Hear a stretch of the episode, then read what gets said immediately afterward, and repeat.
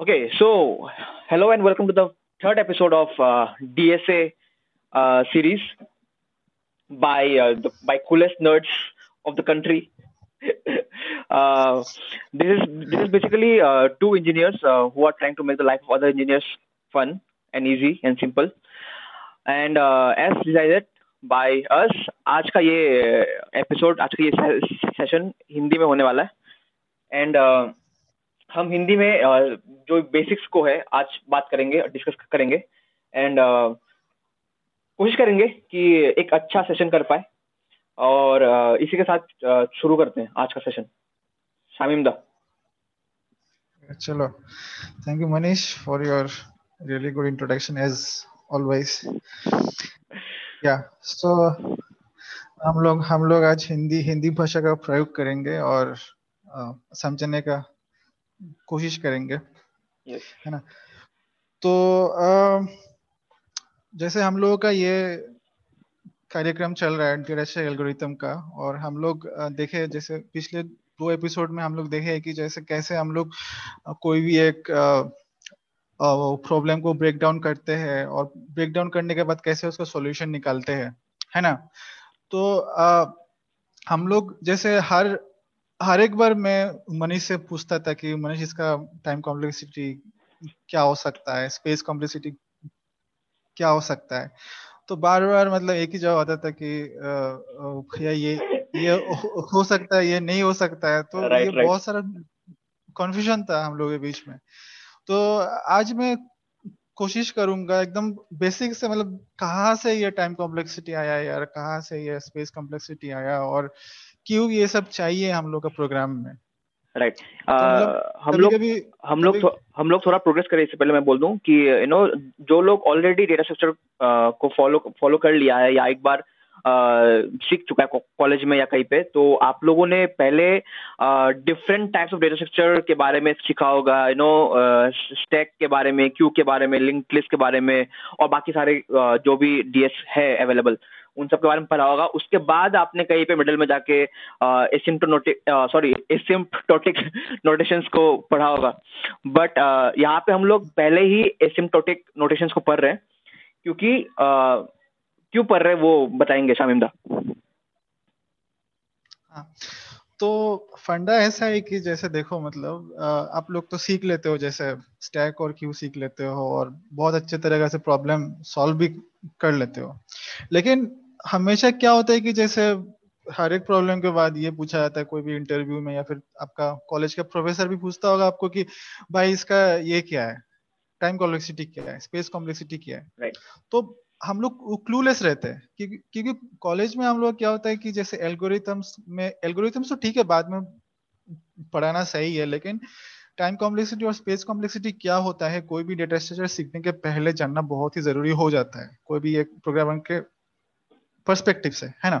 Yes. तो हम लोग ऐसा ऐसा सोचे हैं कि हम लोग तो डेटा स्ट्रक्चर सीखेंगे ही। Yes. आगे हम लोग सीखने वाले हैं ही वो हम लोग सीखेंगे ही। लेकिन उसके पहले हम लोग का मतलब टाइम कॉम्प्लेक्सिटी और स्पेस कॉम्प्लेक्सिटी जानना बहुत ही ज़रूरी हो जाता है। ताकि हम लोगों का जो सीखने का जो रास्ता है वो बहुत ही स्मूथ हो क्लियर हो और औसम हो है ना? राइट right, क्योंकि ऐसा होगा कि हम लोग जैसे अभी हम लोग पढ़ लेंगे ये टाइम कॉम्प्लेक्सिटी और स्पेस कॉम्प्लेक्सिटी क्या होता है? एंड देन कभी हम लोग अगर एरे के बारे में पढ़ रहे हैं तो एरे से रिलेटेड कुछ कंसेप्ट है, उसको पहले जानेंगे एंड देन कुछ प्रॉब्लम सॉल्व करेंगे and then time and space community उसको हम लोग वैसे सॉल्व कर लेंगे। अदरवाइज़ क्या होगा कि हम लोग पहले ही सारे डीएस को सॉल्व कर लेंगे, और फिर कभी फ्यूचर के लिए रख देंगे कि दोबारा ये सारे डीएस करना पड़ेगा एंड देन सारे के टाइम एंड स्पेस कम्युनिटी निकालने पड़ेंगे। तो उससे अच्छा ये है कि हम लोग पहले ही ये टॉपिक पढ़ ले and then as we go forward हम लोग uh, जो भी डीएस है उसके बारे में पढ़ेंगे उसके उससे रिलेटेड कुछ प्रॉब्लम सॉल्व करेंगे एंड देन उसका uh, जो भी टाइम एंड स्पेस कॉम्प्लेक्सिटी है उसको निकालेंगे तो एक पूरा कंसेप्ट जो है क्लियर हो जाएगा। एक बार के लिए चैप्टर क्लोज हो जाएगा। तो ये ज़्यादा बेटर अप्रोच है। एग्जैक्टली एग्जैक्टली एकदम एकदम ठीक बोले। अब आ, अब आ, जैसे मनीष मुझे पूछ सकता है कि भैया मतलब एल्गोरिथम तो बहुत बोरिंग चीज़ है और कॉलेज में मुझे हमेशा नींद आता था क्लास में। राइट तो आप क्या पूरा पूरा का पूरा एल्गोरिथम पढ़ाने वाले हो? तो तो मेरा तो मेरा ये कहना है कि हम लोग पूरा का पूरा एल्गोरिथम बिल्कुल भी नहीं पढ़ने वाले। लेकिन हम लोग इतना पढ़ेंगे जो मतलब जितना ज़रूरत है और जिससे हम लोग का प्रॉब्लम सॉल्विंग मतलब प्रॉब्लम सॉल्विंग हम लोग स्टार्ट कर सकते हैं और एटलीस्ट सोच सकते हैं कि भाई कैसे टाइम कॉम्प्लेक्सिटी या स्पेस कॉम्प्लेक्सिटी काम करता है एग्जैक्टली exactly. तो हम लोग उतना sufficient amount of knowledge gather करेंगे और हम लोग पूरा एल्गोरिथम को ऑफ़ कोर्स नहीं मतलब जो मैथमेटिकल डिटेल्स हो गया इसमें बहुत कुछ है तो उतना इन डेप्थ हम लोग नहीं जाएँगे बट उतना सीखेंगे उत, जितना सफिशिएंट हो एक प्रॉब्लम को सॉल्व करने में है ना? Right right. तो आ, चलो बहुत हो गया प्रवचन हम लोग ओके okay. शुरू करें? Let's let's dive dive exactly exactly. चलो स्टार्ट करते हैं तो मनीष जैसे होता है जैसे मतलब हम लोग सबसे पहले एक फ़ंक्शन को ले ले मतलब कोई भी एक प्रोग्राम को ले लेते चलो ठीक है ना या yeah.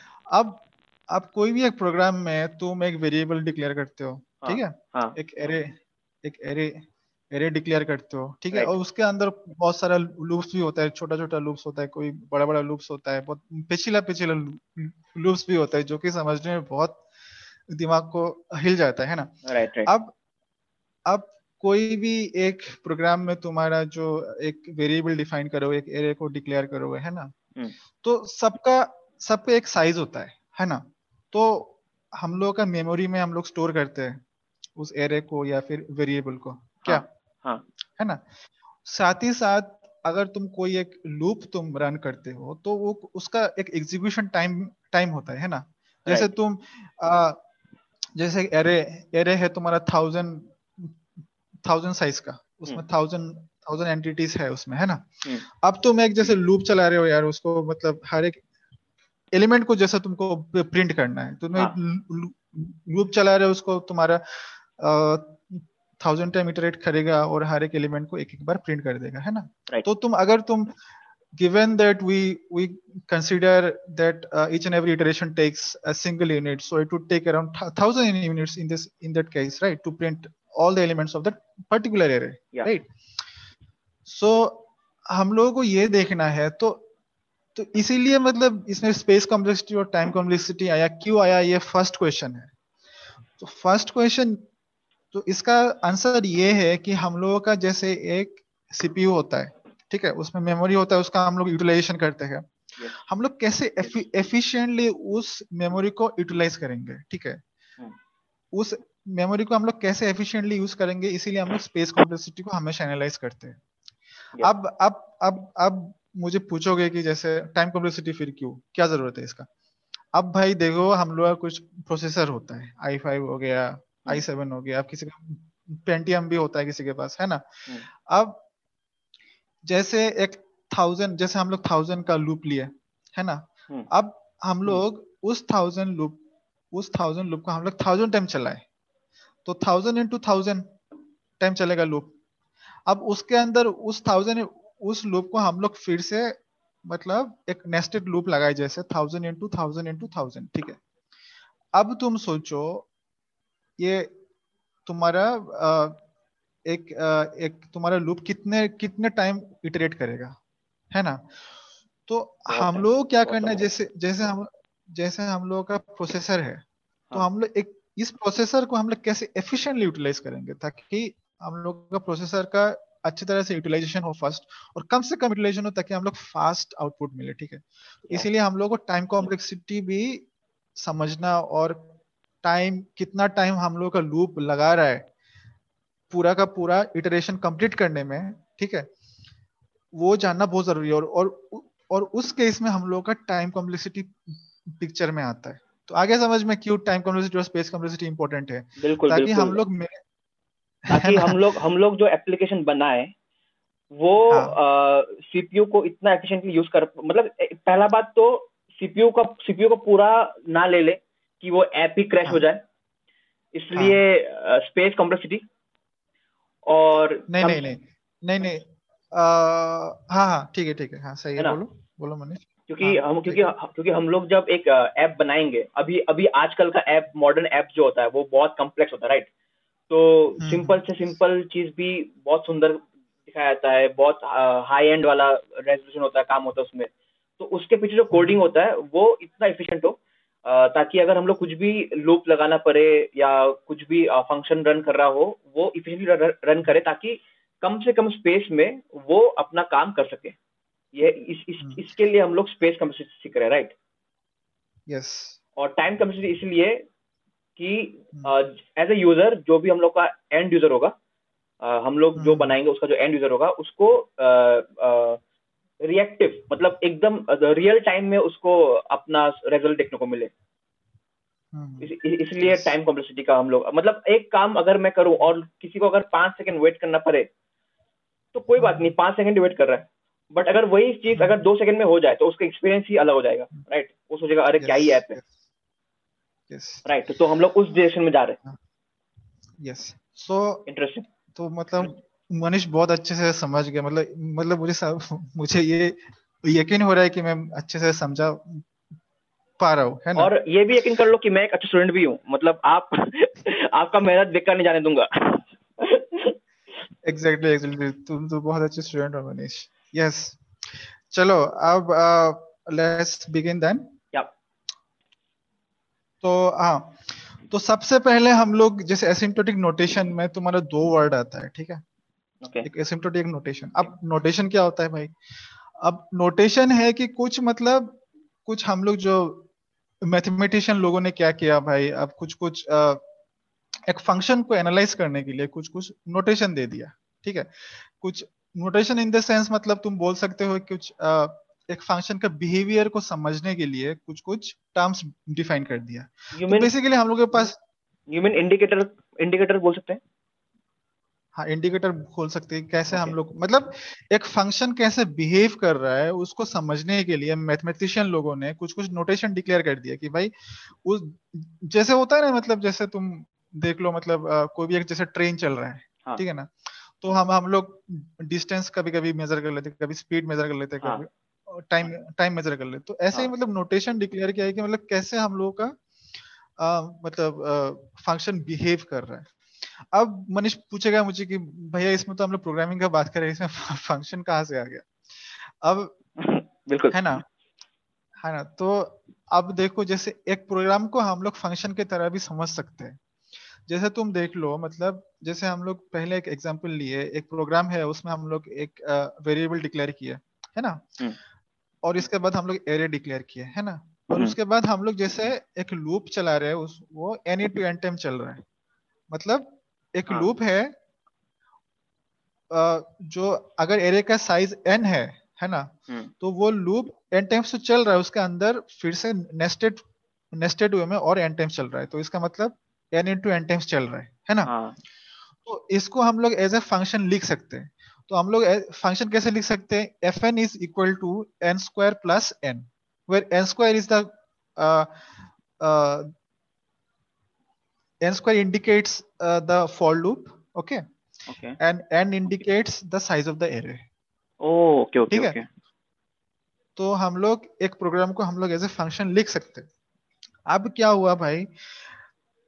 अब हम लोग मतलब एसिम्प्टोटिक नोटेशन क्या करता है कि जैसे हम लोग फ़ंक्शन को मतलब एक प्रोग्राम को एज ए फ़ंक्शन कंसिडर करता है है ना? और उसके बाद वो फ़ंक्शन कैसे बिहेव कर रहा है उस चीज़ को एनालाइज करता है। ठीक है? Right. अब क्वेश्चन आता है कि मतलब एक फ़ंक्शन को एनालाइज क्यों करेंगे? फ़ंक्शन को एनालाइज इसीलिए करेंगे क्योंकि जैसे एक एक प्रॉब्लम सॉल्व करने के लिए तुम्हारा बहुत सारा प्रोसेस हो सकता है है ना? बहुत वे में तुम्हारे जैसे मैंने एक तरीके से कोड किया तुमने एक तरीके से कोड किया ठीक है?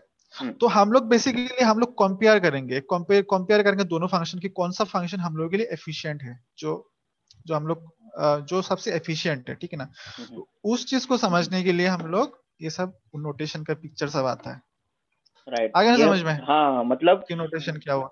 बेसिकली बेसिकली ये जो नोटेशन है इसके इसके थ्रू हम लोग ये डिसाइड कर पाएँगे कि कौन सा कोड हम्म। ज़्यादा इफिशियंट है कौन सा कोड बेटर exactly. है are Exactly. these are like indicators only yes indicators only हाँ, okay तो मतलब बेसिकली एल्गोरिथम्स में तुम्हारा तीन तीन नोटेशन होता है कि बिग ओ बिग ओमेगा और बिग थीटा जो हम लोग आगे समझेंगे।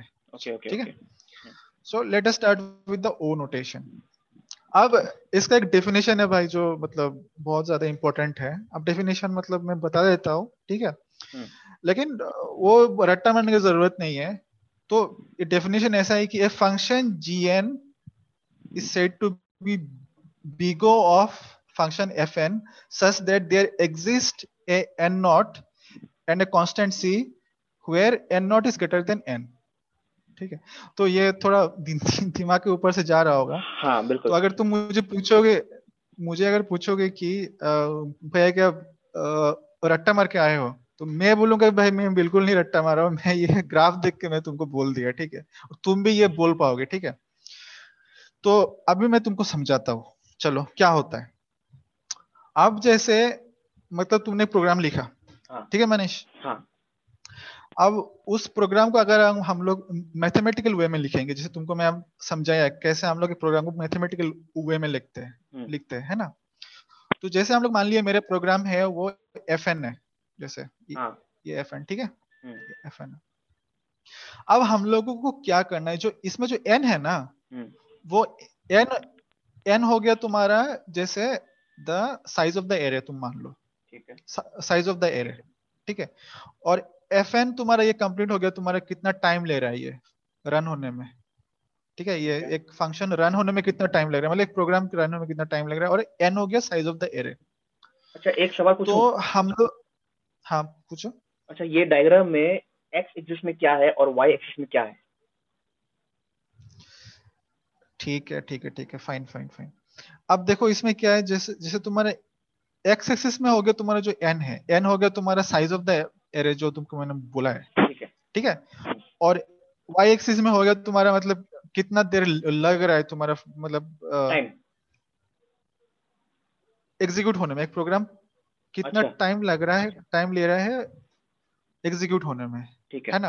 हम्म। अब ठीक है? अब क्लियर है? हाँ। अब चलो हम लोग स्टार्ट करते तो हम लोगों का फंडा क्या हम लोगों का इसमें मोटिव क्या है देखो? हम लोगों को एक ऐसा एंड नोट ढूंढना है मतलब ऐसा साइज़ ऑफ़ एरिया ढूंढना है ठीक है? जिसके बाद इस पॉइंट के बाद ठीक है? कोई भी फ़ंक्शन हो इसके ऊपर। ये तो हम लोगों का फ़ंक्शन हो गया मतलब फ़ंक्शन मतलब ये ये हम लोगों का जो प्रोग्राम है उसको इंडिकेट कर रहा है ठीक है? अब इस ये एन नोट पॉइंट के बाद मतलब ये, ये तुम्हारा एक साइज़ ऑफ़ एरे हो गया ठीक है? मतलब let us example it is size of array fine.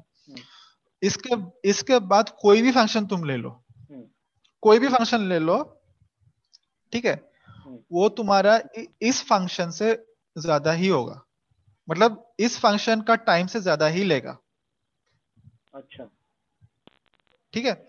मतलब हम ये ये मेरा प्रो, प्रोग्राम है ठीक है? हम्म, अब भाई इसके ऊपर कोई भी फ़ंक्शन हो हम्म, कोई भी मतलब तुम कुछ कोई भी प्रोग्राम ले लो तुम हम्म, ठीक है? वो तुम्हारा मेरा इस फ़ंक्शन से मतलब इस पॉइंट के बाद मेरे फ़ंक्शन का जितना भी टाइम लग रहा है उससे ज़्यादा ही टाइम लेगा। तो मतलब एफ़ ऑफ़ एन इफिशिएंट है मतलब?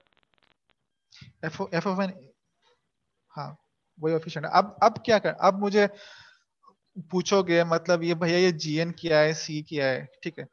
अब देखो हाँ सी कांस्टेंट है।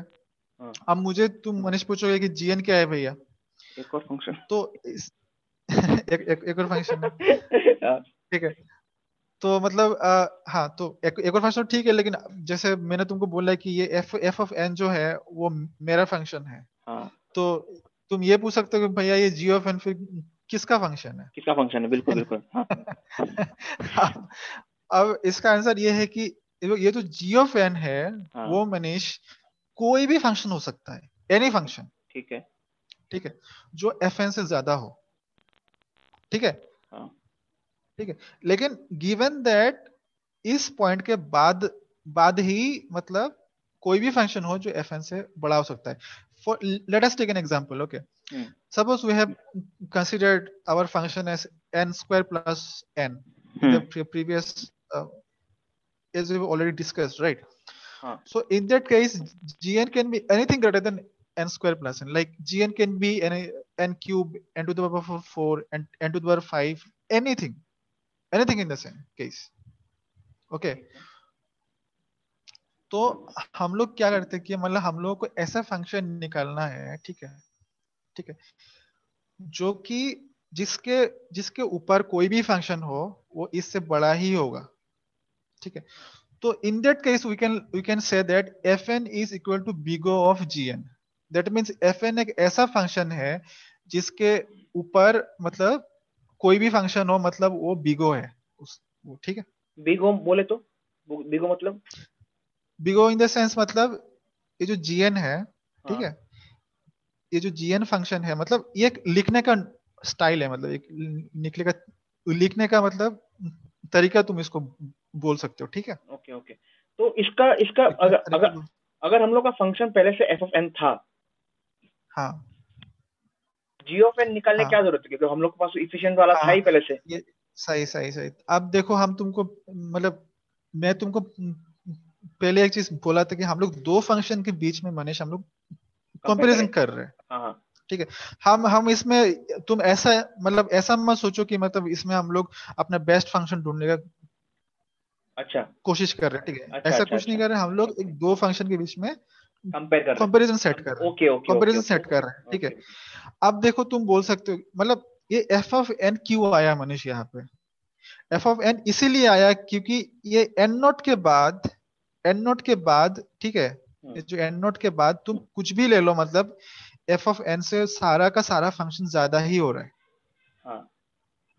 ठीक है? मतलब ज़्यादा ज़्यादा ही टाइम ले रहा है। ठीक है। So in that case we can write F of N is equal to big O of G N ठीक है ठीक है। ये इंडिकेशन है मतलब ये समझ में आ notation गया है। हाँ इंडिकेशन है। अब अब तुम बोल सकते हो मतलब जी ऑफ़ एन कुछ भी हो सकता है। तुम हाँ, सिंपली सोचो जैसे F of F of N जैसे हम लोग एन स्क्वायर है। हम्म, तो जी जी ऑफ़ एन उससे ज़्यादा कुछ भी हो सकता है। वो एन स्क्वायर प्लस वन हो सकता है एन क्यूब हो सकता है N to the power four हो सकता है ओके कुछ भी हो सकता है। Okay okay okay. ठीक है? हम्म। इतना समझ में आ गया ना? हाँ बिल्कुल बिल्कुल। अब अब जो तुम अगर तुम्हारे माइंड में बार बार ये ये आ सकता है कि शमीम दा मतलब ये तो प्रोग्रामिंग के पर्सपेक्टिव से आप मुझे समझाइए कि मतलब मैं मैं वो चीज़ मैं तुमको समझाऊँगा लेकिन तीनों नोटेशन समझाने के बाद ओके ओके उसके बाद हम लोग विजुलाइज करेंगे। अब अभी बस इतना समझ के रहो कि मतलब ये ये मतलब हम लोग हम हम लोग जब बाद में बात करने वाले हैं कि आ, हाँ। ये ऐसा प्रोग्राम है ये ऐसा प्रोग्राम है और ये जो प्रोग्राम है ये बिग ओ नोटेशन वाला कुछ है। तो हम्म। मतलब ये हम लोग को कम्युनिकेशन करने में इजी होगा right yes yes okay okay. समझ गया तो आ, इतना तुम समझ लो कि भाई ओ नोटेशन क्या होता है हाँ। आशा करता हूँ। कि तुमको अच्छे से समझ में आया होगा। बिल्कुल बिल्कुल। ठीक है? चलो चलो हम लोग नेक्स्ट नोटेशन की ओर बढ़ते हैं। ओके। अब ये है सिंपली उसका ऑपोजिट ठीक है? अब इसमें क्या करना है? इसका डेफिनेशन कुछ ऐसा है ठीक है? वो डेफिनेशन मैंने यहाँ पे नहीं लिखा ठीक है? हम्म। वो जो एक्सटेंडेड डेफिनेशन होता है ओ नोटेशन का ओमेगा ओमेगा नोटेशन का ठीक है। अब ये मतलब आ, मैंने इधर नहीं लिखा लेकिन आ, अगर तुम एग्ज़ाम लिख रहे हो या फिर आ, कोई इंटरव्यू में जाओगे तो डेफिनेशन बोलना ज़रूरी हो जाता है हम्म। ठीक है? तो वो डेफिनेशन ऐसा है कि function Jio a function G of N is said to be omega notation ठीक है? Omega notation of function F of N there exist constant C and N not where N not is uh, less than is equal to n. ठीक है? मतलब मतलब उस point के बाद जो भी फ़ंक्शंस आएगा वो एफ़ ऑफ़ एन के नीचे ही होगा। हाँ हाँ। अब अब तुमको हाँ वही एकदम सही बोले। वो बस सिमिलर है तुम्हारा ओ नोटेशन जैसा ही। हाँ। ठीक है? अब ओमेगा नोटेशन क्या होता है कि जैसे तुम्हारा इसमें क्या होता है हम लोग के पास एक ऐसा फ़ंक्शन है ठीक है?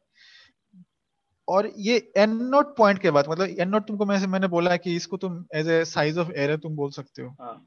ठीक है? साइज़ ऑफ़ एरे एरे बोल सकते हो। ये तुम्हारा एन नोट के बाद कोई भी फ़ंक्शन हो। ठीक है? ये मतलब एन नोट मतलब जैसे ये तुम्हारा फ़ंक्शन ये F on F of N है। अब ये एन नोट के बाद तुम कोई भी एन को तुम एफ़ ऑफ़ एन में डाल दो ठीक है? वो फ़ंक्शन एफ़ एन से तुम्हारा नीचे ही होगा। हम्म, ठीक है ठीक है ठीक है। मतलब तो हम लोग ये जो ओ नोटेशन है इसको हम लोग अपर बाउंड बोलते हैं ठीक है?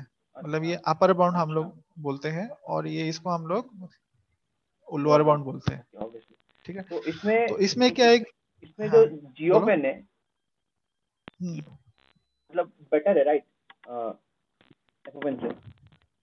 मतलब ठीक है हम लोग उसके बारे में बाद बात करेंगे बट एक बार एक सवाल आया हाँ, मेरे दिमाग में। हाँ। हाँ तो आ, जो तुम्हारा एफ़ ऑफ़ एन है हाँ। मनीष वो क्या है? जैसे मतलब हम लोग जैसे जैसे हम लोग फ़ंक्शन कंसिडर किए थे जैसे एन स्क्वायर प्लस एन हम लोग हाँ। किए थे कंसिडर ठीक है ना? हाँ। अब इससे छोटा कुछ भी ले लो जैसे तुम्हारा मतलब वन ले लिए। अच्छा। ठीक है? वन ले लिए जैसे या फिर एन ले लिए। एन एन तो तुम्हारा एन स्क्वायर से छोटा ही है ना? अब एफ़ एन से तुम्हारा कोई भी कोई भी फ़ंक्शन तुम इससे नीचे ले लो ठीक है? सारा का सारा एफ़ एन से छोटा ही होगा। इसका इंडिकेशन ये है। Okay okay. इसका मतलब ये है। आए ना समझ में? हाँ तो ठीक है ठीक है। मतलब एन तो भी अब लेकिन हम लोग उससे छोटा ही होगा। ठीक है। हम्म। तो हम लोग इसको ओमेगा ऑफ़ जीएन से हम लोग इंडिकेट करते हैं ठीक है? इसका मतलब यह है जो हम लोग का एफ़ जो हम लोग का फ़ंक्शन एफ़ ऑफ़ एन है इससे हाँ। नीचे कोई भी फ़ंक्शन हो ये एफ़ ऑफ़ एन से छोटा ही होगा। ठीक है? तो ये तुम्हारा लोअर बाउंड को हम लोग समझने के लिए कोशिश करते हैं ठीक है?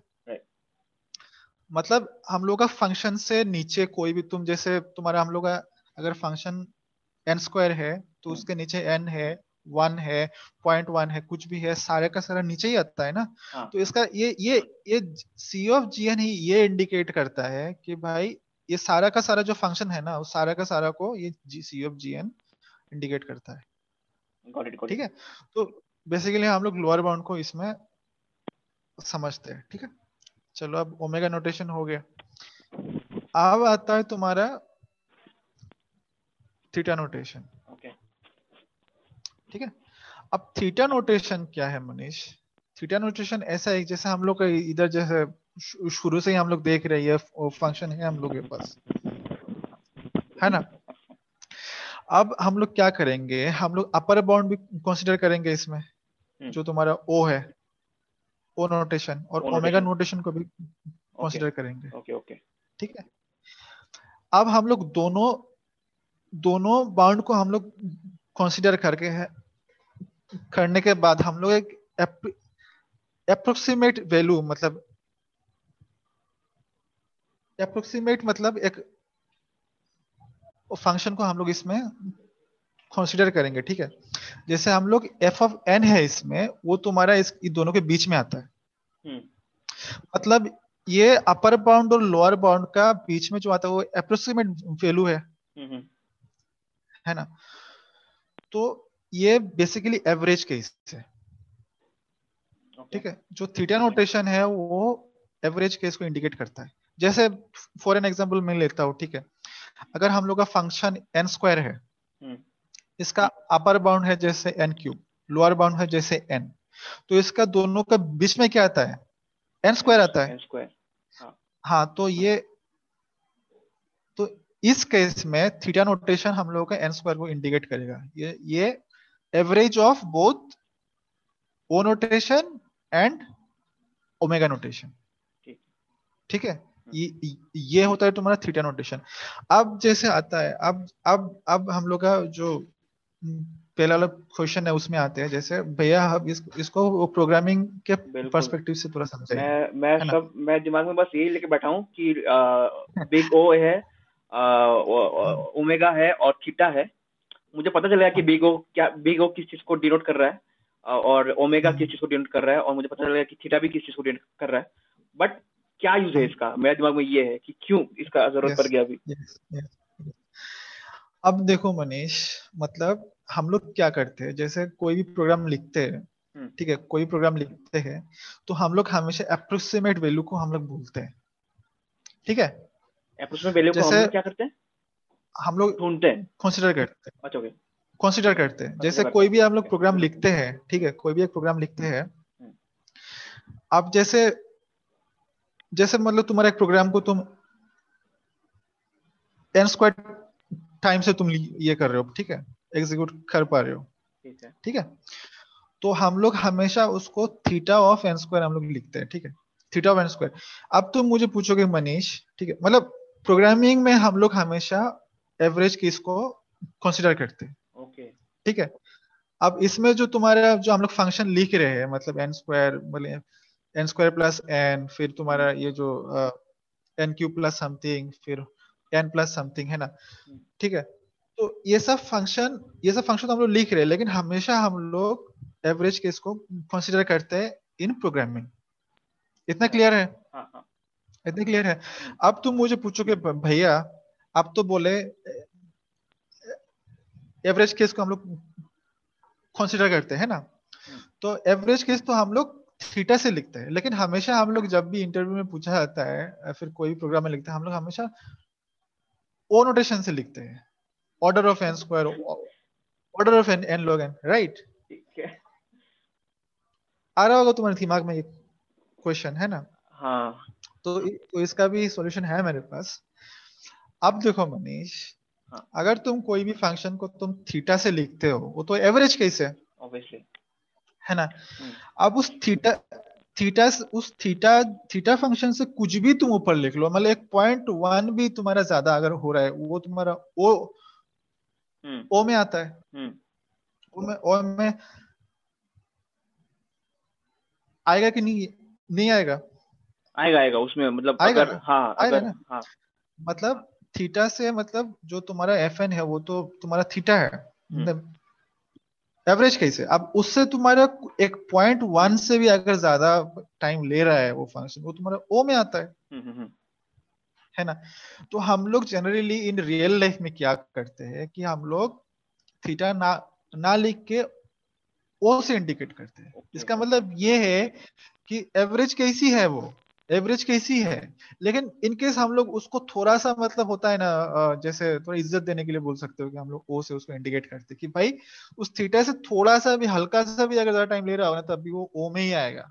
इसीलिए हम लोग ओ से कोई भी कॉम्प्लेक्सिटी को हम लोग लिखते हैं। हाँ मतलब ठीक है? ये मान के चलते कि थोड़ा सा टाइम तो या थोड़ा सा स्पेस ज़्यादा लग ही सकता है राइट हम लोग वो मान हाँ, के लग ही सकता है। हाँ हम लोग वो मान के चल रहे हैं। इसलिए हम लोग ओ से कर दो ओसेटिनेट करते right, right. अब तुम एक एक और क्वेश्चन तुम्हारे दिमाग में आएगा कि भैया ये तो सही है आप आप बोल रहे हैं N square plus N plus one ऐसे आप लिख रहे हैं। लेकिन हम लोग हम लोग तो हमेशा उसको ऑर्डर ऑफ़ एन लिखते हैं या फिर ऑर्डर ऑफ़ एन स्क्वायर लिखते हैं या फिर ऑर्डर ऑफ़ एन क्यूब लिखते हैं। उसके बाद वाला जो जो जो सब है तुम्हारा राम कथा है वो सब क्यों नहीं लिखते हैं? N square plus N plus one ये सब क्यों नहीं लिखते? है ना? ये क्वेश्चन हम्म। आता है दिमाग में? तो इसका भी सॉल्यूशन है मेरे पास। हाँ। इसका इसका मेन मेन रीजन ये है मनीष जैसे तुम अगर जैसे तुम एन क्यू प्लस एन लिख लो ठीक है? N cube plus N okay N cube plus N लिख लो। अब जैसे हम लोग के पास एक नंबर है तुम्हारा जैसे टेन ओके तो टेन क्यूब का वैल्यू क्या है? थाउज़ेंड थाउज़ेंड है। हाँ.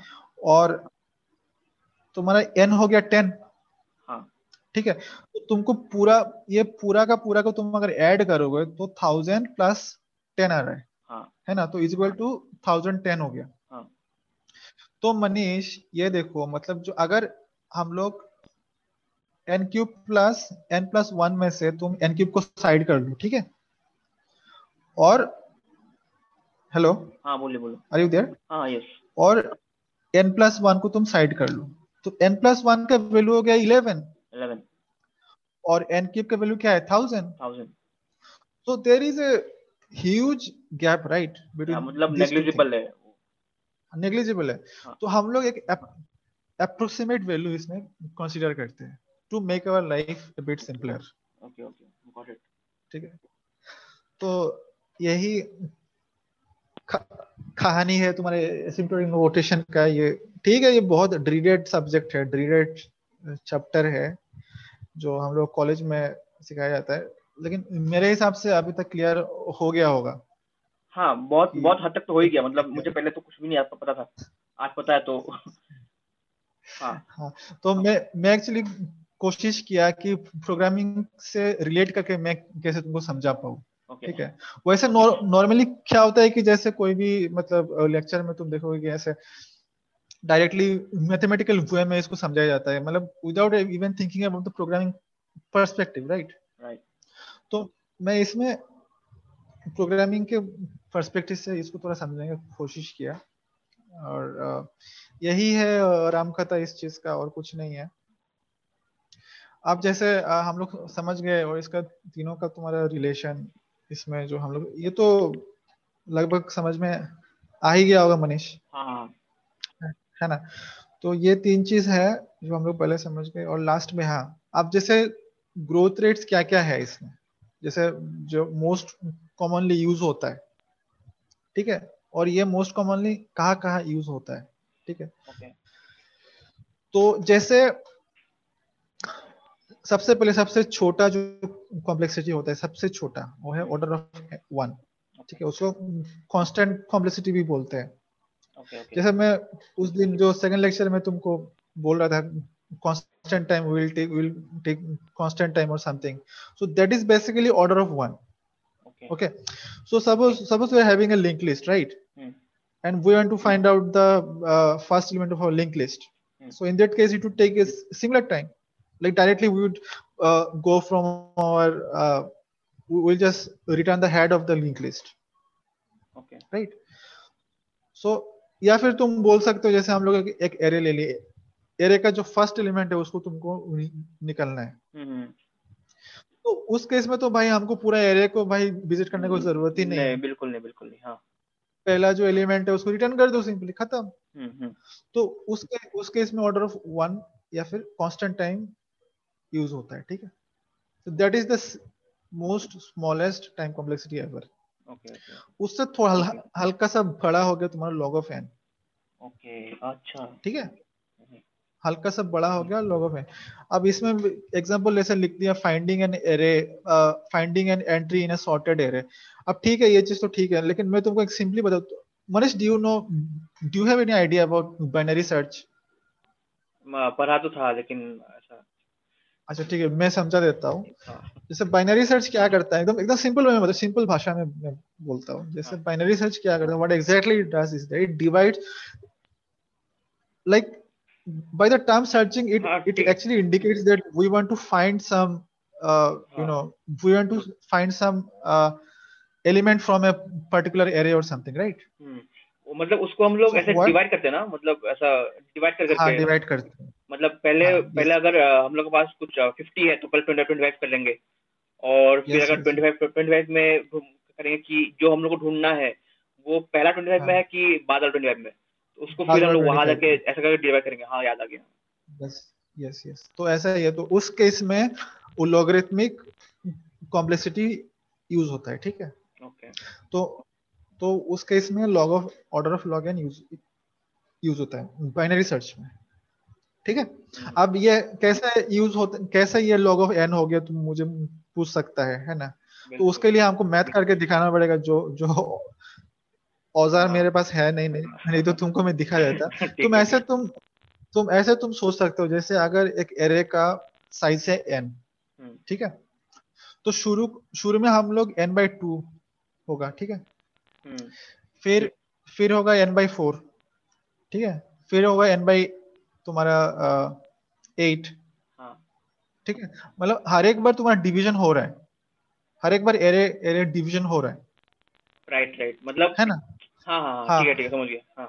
तो तो ए, एक सीरीज़ तुम्हारा क्रिएट होते जाएगा मतलब हर एक बार डिवीज़न का सीरीज़ अगर तुम उसका तुम एक होता है ना तुम्हारा एक जनरल टर्म लोगे तुम। हम्म, हम्म, हम्म, जनरल टर्म हम्म। लेने के बाद उसका अगर तुम आ, उसका अगर तुम कॉम्प्लेक्सिटी एनालाइज करोगे तो लॉग ऑफ़ एन होगा मतलब तो जो तुम- जो जो मुझे लॉगोवन समझ में आ रहा है वो ऐसा है कि आ, मा, हम्म। मान लेते हैं कि हमारे पास एट एलिमेंट्स है और हम लोग हाँ। हम लोग को उसको डिवाइड करना है तो पहला आ गया n by two obviously right eight तो हम्म। एन बाई टू हो गया तो फिर उसमें जब हम लोग मान मान के चलते हम लोग को स्ट्रिक्ट ढूंढना है तो हम लोग हाँ। बाद वाला जो निकला है सब सब एरे उसमें जाएँगे हम्म। तो उसमें तो पहले से एन बाई टू है बट उस n by two by two होगा अभी। Yes. exactly, और फिर. ऐसे करते करते हम लोग जहाँ मतलब जितना वो होगा तो हम लोग फिर हम तो n बाई फोर मतलब कितना हो गया? अभी हम लोग n बाई टू से n बाई फोर फोर में आ गए। राइट हाँ, तो अभी एन बाई फोर में हो गया कि एक तरफ़ हो गया फाइव सिक्स एक तरफ़ हो गया सेवन एट तो सेवन एट में तो हम्म। नहीं ढूंढना है तो फाइव सिक्स में आ गया तो उसमें फिर हम लोग को फिर एन बाई एन बाई कितना? फोर बाई टू राइट तो अल्टीमेटली एन बाई हो गया। हाँ तो n वैसे आया होगा। हाँ तो ऐसे जाते रहेगा। फिर n by sixteen n by thirty two n by sixty four n by one twenty eight ऐसा जाते रहेगा। ठीक है?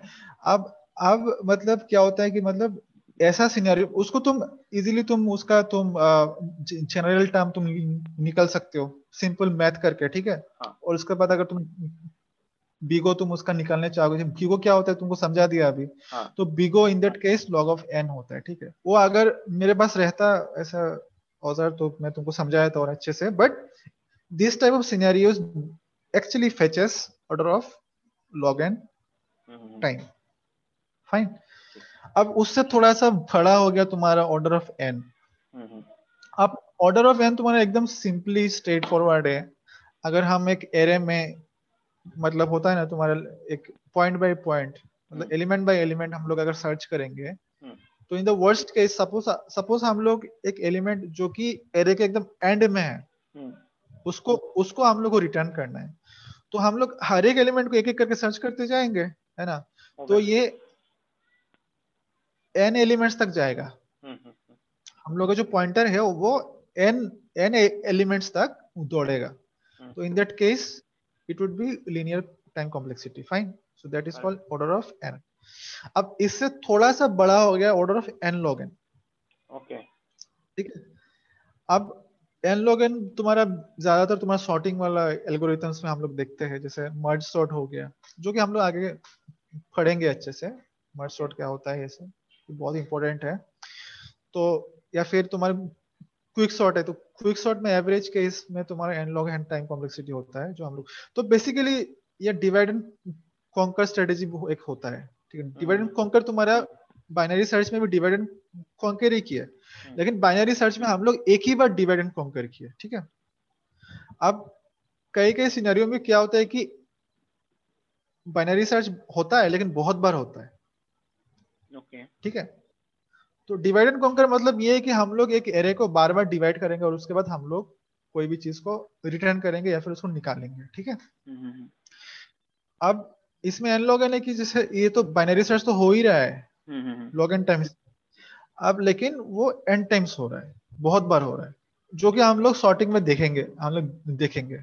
मर्ज सॉर्ट कैसे काम कर तो रहे हैं सॉर्ट कैसे काम तो ये सुनने में मुझे लग रहा है कि ऑब्वियसली ये जो है थोड़ा ज़्यादा खराब है लॉग इन से। सुनने yes, में सुनने yes. में समझ में आ रहा है exact exactly so it is basically binary search but it is happening n times yeah. so it is so it would take larger time than obviously n and mm-hmm. log n right right it is greater than n because it log n is getting multiplied with n mm-hmm. right तो ये हो गया अब उसके बाद आता है quadratic time complexity ठीक है। तो क्वाड्रेटिक टाइम कॉम्प्लेक्सिटी हो गया तुम्हारे एन स्क्वायर जो कि एन लॉग एन से थोड़ा बड़ा है जो कि मतलब मोस्ट ऑफ़ द केसेस हम लोग प्रोग्रामिंग में एन स्क्वायर कॉम्प्लेक्सिटी ही एनकाउंटर करते हैं। जैसे हम लोग नेस्टेड फॉर लूप यूज़ करते हैं हमेशा एन स्क्वायर ही होता है। जो कि बहुत ही खराब है ठीक है? एन स्क्वायर बहुत ही खराब है। तो ये हम लोग हमेशा मतलब जैसे तुम्हारा एनकाउंटर करते हैं कोई भी प्रोग्राम में तो इसका एग्ज़ाम्पल देने का ज़रूरत नहीं है। उससे भी तुम्हारा खराब है तुम्हारा एन क्यूब एन क्यूब जैसे हम लोग जैसे तीन टो फोर लूप एक साथ लगा लिए चेन में। हम्म। ठीक है?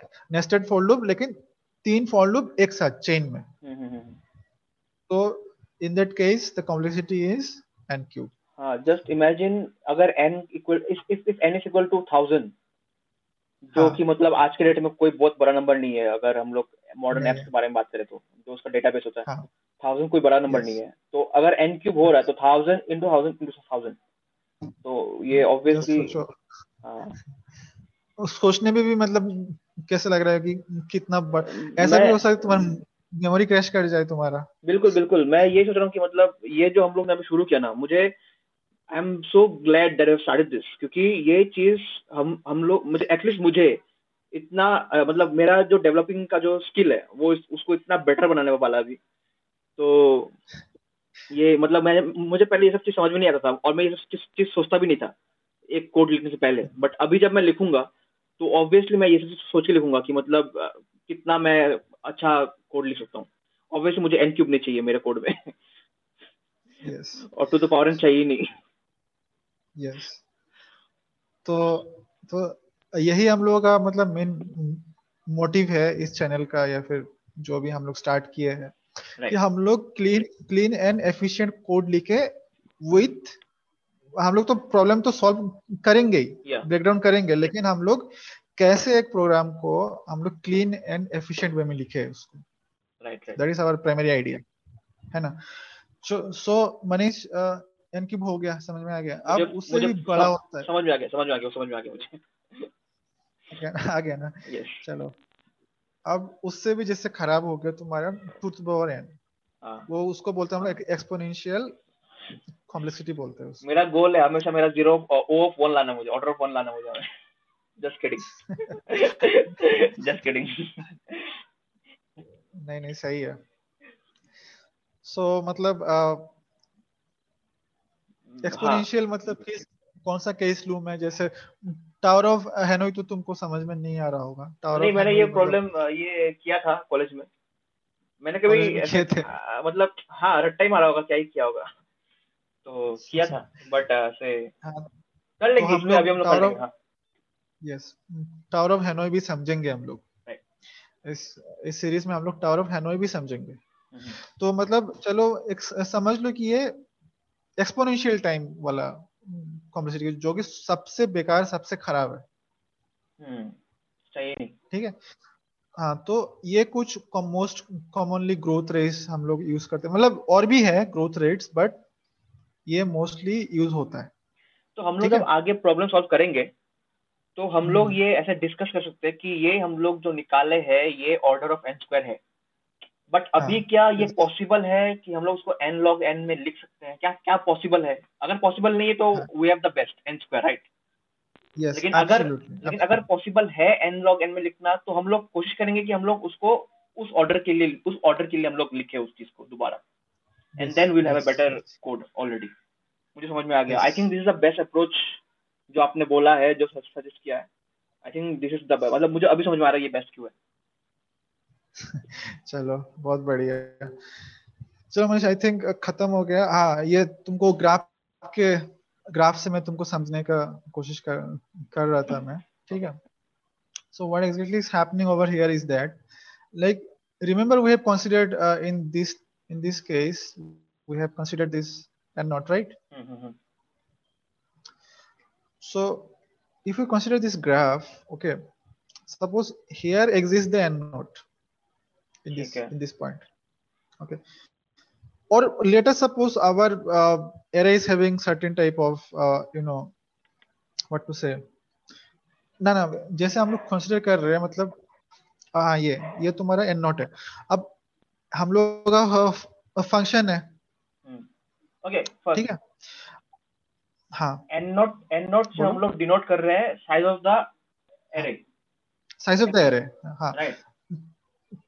Right particular size of the array let us say in this या example okay particular size of the array particular size of the array yes मतलब जैसे कोई हम लोग का एरे है उसमें शुरू में हम लोग जैसे थाउज़ेंड एलिमेंट ले लिए। हाँ. जैसे मतलब शुरू में हम लोग हंड्रेड हंड्रेड एलिमेंट ले लिए। वो तो एन शुरू में हाँ एन चलो हंड्रेड एलिमेंट ले लिए। हाँ. अब कभी कभी क्या होता है कि मनीष हाँ. कभी कभी क्या होता है कि जो तुम्हारा एन लॉग एन है उससे अच्छा रिज़ल्ट तुम्हारा एन स्क्वायर देता है। ठीक है? कभी कभी not always so this is this is basically you know in like in this case we can not consider this notation kind of stuff okay notation is only use when we take maximum possible size of an array okay so suppose uh, suppose let us suppose in a uh, in some scenario our program uh, in some scenario our, our array is considering only 100 elements hmm. right ah. so in this case so in that case in that case ऐसा भी हो सकता है कि हम लोग का जो n स्क्वायर है वो n log n से ज़्यादा अच्छा रिज़ल्ट दे okay.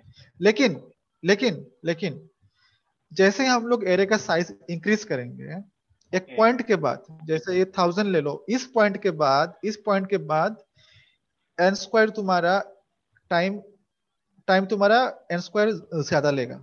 लेकिन एन लॉग एन जो है वो टाइम कम लेगा। समझ गया समझ गया। मतलब कभी कभी ऐसे ऐसे केसेस हमें देखने मिलता है जहाँ पे initially for certain number of elements in an array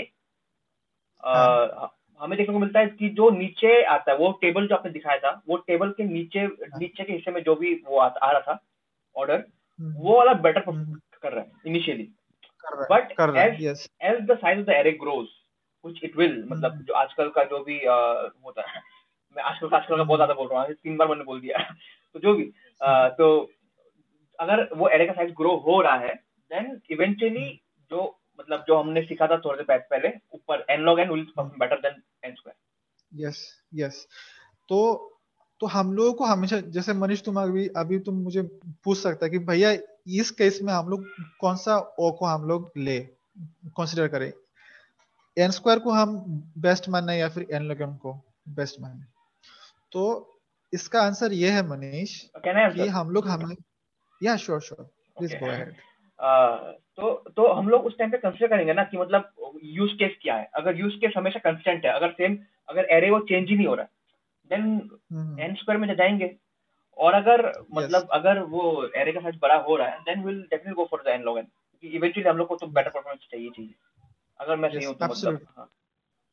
नहीं नहीं सही है सही है। लेकिन most of the cases Manish हम लोग वर्स्ट केस को कंसीडर करेंगे। वर्स्ट केस मतलब हम लोग हमेशा ऐसा देखेंगे अपने प्रोग्राम को कि भाई सबसे बड़ा एरे हम लोग लेके हम अपने प्रोग्राम को प्रोसीड हेड करेंगे okay, okay. हमेशा ये okay. दिमाग में रखना है कि भाई हम कि मेरा अगर एरे अगर बहुत बड़ा है बहुत बड़ा है मेरा एरे उस केस को कंसीडर करके हम लोग प्रोग्राम में प्रोसीड करेंगे Then, तो अगर अगर एन लॉग एन लेंगे एब्सोल्युटली hmm. ठीक है तो यही है मतलब एसिम्टोटिक नोटेशन का कहानी और इसका सिग्निफिकेंस क्या है ये आई होप तुमको समझ में आ गया होगा मैं शायद बेटर स्कोर करता अगर मुझे ये सब कुछ ये सब चीज़ पता होता कॉलेज में। थोड़ा मेरा शायद लाइफ अभी तक इजी हो चुका होता है ना? मैं अपना बट लेट इट बी मतलब यही मतलब आज से डे वन है मेरा एसिम्प्टोटिक नोटेशन के लिए। चलो सही है। सो हाँ टाइम कॉम्प्लेक्सिटी और स्पेस कॉम्प्लेक्सिटी मतलब कुछ कुछ मैंने पॉइंट्स निकाला। हम्म। अब जैसे मैं इसको सिंपली पढ़ लेता हूँ इसको जैसे achieving both is difficult and we have to make make use of the best case feasible okay ठीक है हाँ. there is there is always a trade off between space and time complexity अब okay, क्या. Trade off है आगे हम लोग देखेंगे if memory available is large then we need to compensate on time complexity okay got it हाँ. मतलब हम लोगों को थोड़ा टाइम कॉम्प्लेक्सिटी को थोड़ा साइड में रखना पड़ेगा क्योंकि मतलब साइड में रख सकते हैं क्योंकि हम लोग के पास मेमोरी बहुत बड़ा है। ठीक है? ठीक है ठीक है। Sorry sorry we need not compensate मैंने उल्टा उल्टा बोल दिया। ठीक है? ठीक है। अब जैसे if speed of execution is not main constant एक बार थर्ड पॉइंट क्लियर करते ना कि अगर मेमोरी हमारे हाँ. पास बहुत सारा है तो हम लोग ये टाइम थोड़ा ज़्यादा ले सकते हैं। वी नीड नॉट और नहीं तो हम लोग मेमोरी थोड़ा ज़्यादा ले, ले सकते हैं। ले सकते हैं। हाँ तो टाइम जल्दी होगा उसमें ना? ले सकते हैं यस हाँ यस अब इसमें देखो if the speed of execution is not main concern and the memory available is less than we can't compensate on space complexity got it अगर मेमोरी हम लोग का कम कम है ठीक है in that case we can't compensate on our space complexity आगे समझ। So, यही मतलब ट्रेड ऑफ़ है। मतलब हम लोग टाइम और स्पेस के बीच में एक हमेशा एक बैलेंस क्रिएट करने का कोशिश करते हैं। ठीक है जो कि बहुत इंपॉर्टेंट है। और आजकल के मैं तो बोलूँगा मतलब मोस्ट ऑफ़ द प्रोग्रामर्स मतलब मोस्ट ऑफ़ मैं तो मैं तो उतना सीनियर नहीं हूँ फिर भी मैं बोलूँगा मतलब जो मेरा फ्रेंड्स है या फिर कोई भी है ये चीज़ कभी भी दिमाग में रखते ही नहीं है। कि भाई हमको स्पेस और टाइम को हमेशा कैसे लेके चलना है? हमेशा दिमाग में रखना है कि भाई स्पेस और स्पेस और टाइम के बीच में एक बैलेंस बना रहे। ओके ठीक है? तो ट्रेड ऑफ़ तो वही होता है ट्रेड ऑफ़ का मतलब कि बैलेंस कैसे तुम क्रिएट करो हम्म, है ना? obviously, हाँ. so we should always have this in mind how we can you know actually you know have a trade-off between space and time Right. I समझ hope में आ it is गया। clear manish. पूरा पूरा अरे। मैं तो अरे खत्म हो गया। अरे खत्म कैसे हो गया? लगता है तुमको बहुत इंटरेस्टिंग लग रहा था ये। हाँ। है ना? अभी तो मतलब शुरू हुआ था ऐसा कुछ लगा। मुझे अभी तो शुरू हुआ है मतलब समझना। खत्म कैसे हो गया ऑलरेडी चलो हम लोग एक काम करते हैं Manish let us take some examples okay let. Us search in the internet and let us take us and solve them right away. चलो इसे नोटेशन चलो कोई भी किसका ले किसका ले? एक हैकर रुकिए रुकिए रुकिए रुकिए रुकिए रुकिए रुकिए रुकिए। मत बोलना कुछ मत बोलना कुछ। तो ये हैकर रैंक का मैं देख रहा था।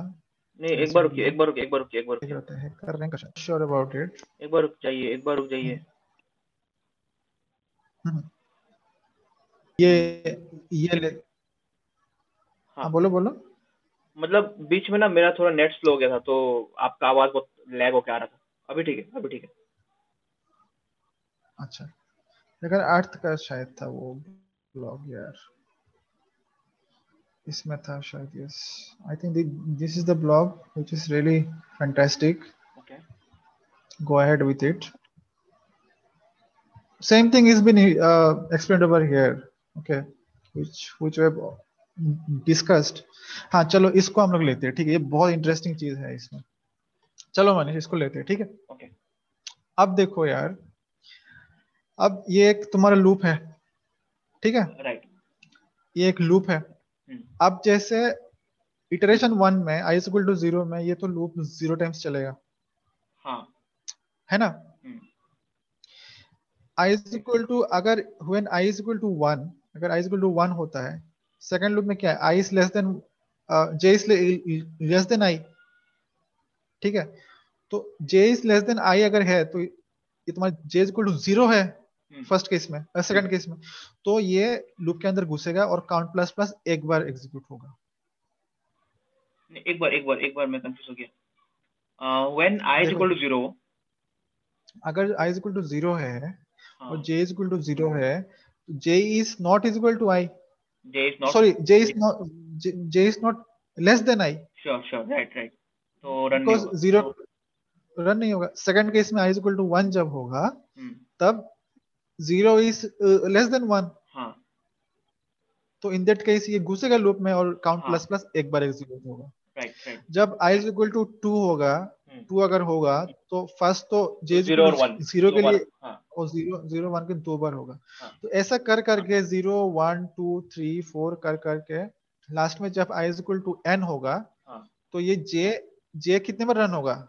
N minus. वन टाइम या या। तो zero plus one plus two plus three इसको तुम अगर जनरल जनरलाइज मतलब करोगे हम्म। मतलब हम लोग मैथ्स में किए हैं पहले तो जनरलाइज करोगे तो इसको n into n n minus one by two इसको लिख सकते हैं जनरल टर्म हाँ। है ना? और अगर n n into n minus one by two को हम लोग लिख सकते हैं इसमें n n इंटू एन हो रहा है इसका मतलब एन स्क्वायर हो रहा है। इसका वैल्यू क्या होगा? वैल्यू होगा तुम्हारा n square minus n by two हाँ। राइट हाँ। तो हम लोग जैसे पहले अप्रोक्सीमेशन वाला चीज़ जो देखे है कि अगर तुम्हारा एन स्क्वायर है और उसके बाद कुछ भी वैल्यू है उसको हम लोग इग्नोर कर सकते हैं right right because that is negligible so in that case our worst case would be O of n square तो आगे समझ में हाँ तो इस Yes. इस इसका ऑर्डर ऑफ़ कम्प्लेक्सिटी है एन स्क्वायर या वर्स्ट केस इसको ये तो वर्स्ट केस है ना? अच्छा हाँ। वर्स्ट केस कॉम्प्लेक्सिटी तो इसको ऑर्डर ऑफ़ एन स्क्वायर हम लोग लिख सकते हैं। आगे ना समझ में मतलब कैसे हम लोग प्रोग्राम को हम लोग एक्चुअली में मतलब हम लोग कैसे एनालाइज करते हैं ये समझ में आ गया ना मनीष? राइट हाँ। तो चलो हम लोग एक और प्रोग्राम लेते हैं। हम्म। तो जैसे देखो इसमें मनीष पहले आई इज़ टू एन ले रहा है। हम्म। ठीक है? तो j is less than i है ना? हम्म। तो ये एन टाइम्स होगा execute n times count plus plus होगा एग्जीक्यूट एक बार। इटरेशन वन में। अगर एन है अगर आई टू एन है और जे इक्वल हाँ तो तो एन माइनस वन हाँ। एन माइनस वन होगा ना? हाँ। एन माइनस वन नहीं हो क्योंकि ज़ीरो से रन हो रहा है ना तो एन Oh, टाइम्स होगा। हाँ हाँ ठीक है ठीक है ठीक है। सॉरी ठीक है। तो एन एन टाइम्स इसके बाद देखो इसमें i equal to i plus i by two लिख रहे हैं हम लोग। हम्म। एक सेकेंड एक second i equal to i by two तो i equal to i by two हाँ n by 2 तो equal to i i is equal to i by two इसका मतलब है अगर साइज़ ऑफ़ आई एन है तो नेक्स्ट इटरेशन में it would be n by two या राइट सो नेक्स्ट इटरेशन में हम लोग n by two times run करेंगे. उसके बाद फिर से तुम एन को एन से डिवाइड करोगे टू से तो n by four times run होगा. तो ऐसा कर करके n plus n by two plus n by four कर करके वन टाइम रन होगा लास्ट में। ठीक है? Hello hello yes Manish am audible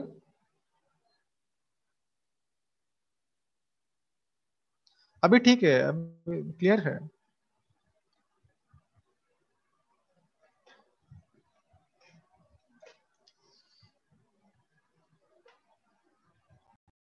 हाँ हाँ करते हैं। चलो आगे। यस मनीष सो इसको जब हम लोग एनालाइज करेंगे मतलब जनरलिस्टिक टर्म निकालेंगे ठीक है? जनरलाइज करेंगे इसको। हाँ। तो तुम्हारा अच्छा अल्टीमेटली एन बाई एन देखो इसको एन को हाँ तो मतलब n by n by n नहीं मतलब अगर हम एन को साइड में करेंगे। और तुम कर सकते हो जैसे एन को तुम कॉमन ले लिया उसके बाद one plus one by two plus one by four ऐसे कर करके जाएगा। एक सीरीज़ बन रहा है। हम्म। बनता है ठीक है? तो ये एन लॉग एन होना चाहिए शायद। I am not sure about it you can check it. Okay manish? You can check it later on. Yeah. so what my primary objective is that uh, uh, my my primary objective is like uh, you know uh, to to make you understand how exactly we uh, Calculate. understand the loops and how do we calculate the order loops okay how to ca- calculate the order yeah so this is pretty much it and secondly like here a table has been given हाँ ये बहुत अच्छा चीज है आ, मतलब अ, मतलब इसी का ही शायद एक्सप्लेनेशन है। So let us leave it aside we don't know to go ahead something something like that so I think pretty this is pretty much it Manish and yeah okay I hope you enjoyed the session yeah I do like the session I have thoroughly enjoyed it I have learned so much today what I have didn't learn in my entire 4 years in college the thing is you have made this too much simple इसलिए समझने में बहुत आसानी हो गया मुझे। एक चीज़ और कि आपने जो लास्ट में ये साइट खोला था अभी जो ब्लॉग आपने अभी शेयर किया था हाँ उसका लिंक आप मुझे दे देना। तो मैं उसको ना अपने डिस्क्रिप्शन में डाल दूँगा। तो ताकि यू नो मैं और मेरे साथ जो भी लोग देखेंगे इसको लोग सब पढ़ सकते उससे और बढ़िया मतलब मज़ा आ गया। और ये तो मुझे लगता है कि जो आगे मतलब हम लोग वेडनेसडे को क्या करने वाले वेडनेसडे को मनीष मैं सोच रहा हूँ कि जैसे जैसे हम लोग एरे पढ़ रहे हैं हाँ। तो मैं ऐसा ऐसा करता हूँ कि जैसे हम लोग एरे मतलब एरे को कैसे और अच्छे तरीके से हम लोग एरे को यूज़ कर सकते हैं प्रोग्राम में राइट right, मतलब हम लोग आज का जो भी नॉलेज है उसको इस्तेमाल करने वाले हैं हम्म। प्रैक्टिकल इस्तेमाल करने वाले तो वो तो वो तो वो तो एब्सोल्युटली हम लोग यूज़ करेंगे okay and we will let you know in the Discord server as well like what our yeah, next yeah. Agenda is okay okay okay तो इसका तो तो तो मैं ये भी कर देता हूँ कि जो हमारा डिस्कॉर्ड का सर्वर का जो लिंक है उसको हम लोग डिस्क्रिप्शन में डाल देंगे ताकि लोग आसानी से ज्वाइन कर पाए। और हमारा जो हाँ, पता क्लब हाउस में अब तक हम लोग हम अपना क्लब तो मिला ही नहीं है तो we are trying for that hopeful जल्दी आ जाएगा तो यू नो हम लोग वहाँ पे भी अपना कम्युनिटी बिल्ड कर सकते हैं। और हम्म। तो आई थिंक आज के लिए बहुत ही मतलब प्रोडक्टिव रहा था ये one one hour I think ऐसे ही हम लोग अगर ऐसे वन एन आवर में करते रहे तीन दिन हफ़्ते में तो यू नो हम लोग बहुत कुछ कर लेंगे जो आई थिंक कभी नहीं होता अगर मतलब अगर हम लोग अकेले रहते तो। तो इसलिए ये भी अच्छा ना कि आप मुझे अभी हेल्प कर रहे हैं और मैं अभी सीख रहा हूँ। तो you know we too are like a group आप सिखा रहे हैं मैं सीख रहा हूँ। तो अगर यू you नो know, और भी लोग आ जाते हैं इस इसमें इस चीज़ में तो उन लोग के साथ हम लोग और जल्दी ग्रो कर सकते हैं right they can grow with us quickly and we can grow with them शायद वो लोग कुछ ऐसा पूछ दे जो मैंने नहीं पूछा राइट right? तो कुछ और सीखने को मिल जाएगा वैसे। तो आज का सेशन यहीं पे खत्म करते हैं भैया। और वेनेसडे को मिलते हैं। और वेनेसडे में जो भी हम हम लोग डिस्कॉर्ड में बात कर लेंगे। और बाकी इसको मैं डालता इसको, इसको मैं अभी यूट्यूब के लिए तैयार करता हूँ। okay chalo thank you so much everyone for listening this uh, uh, session i hope you enjoy it and take care and thank you thank, thank you for you know making this making my life simple to start with और बाकी तो आते रहेंगे okay चलिए